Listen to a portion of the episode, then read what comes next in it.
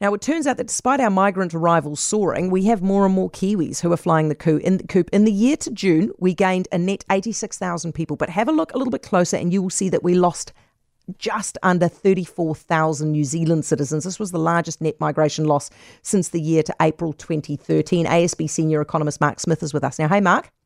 Good evening. How are you? I'm well, thank you. Why are these guys leaving?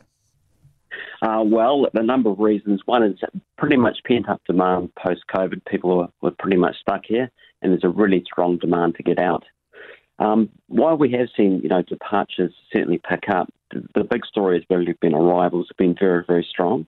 So arrivals of non-New Zealand citizens had a record high over the June year. Does it matter if all of these Kiwis are leaving, if they're being replaced and then some by other people from overseas? Does it actually matter that we're losing that many people? Uh, what, what, we're actually doing now is gaining a lot of people. Yes, uh, New Zealand citizens are going, but that's only pretty natural for a lot of them. I mean, New Zealand's only a small country. There's a lot more opportunities offshore for many people, and people are, quite, you know, are, are quite right to, to seek green pastures if they, if they wish to. Yeah. Um, in terms of the employment workforce here in New Zealand, we're, we're fully stocked. We're okay. We're not short on workers what we have been seeing in the past year or two has been really a real shortage of workers. And what's been happening more recently has been immigration settings have been, I suppose, relaxed to encourage a lot more workers to come, to come in. And there's quite a pipeline for that to happen. But what we're really seeing now is a lot of people coming in.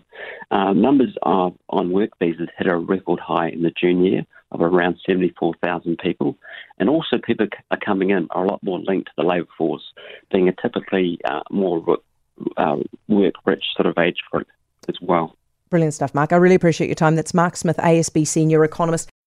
For more from Heather du Plessis-Allen Drive, listen live to News Talk ZB from 4 p.m. weekdays or follow the podcast on iHeartRadio.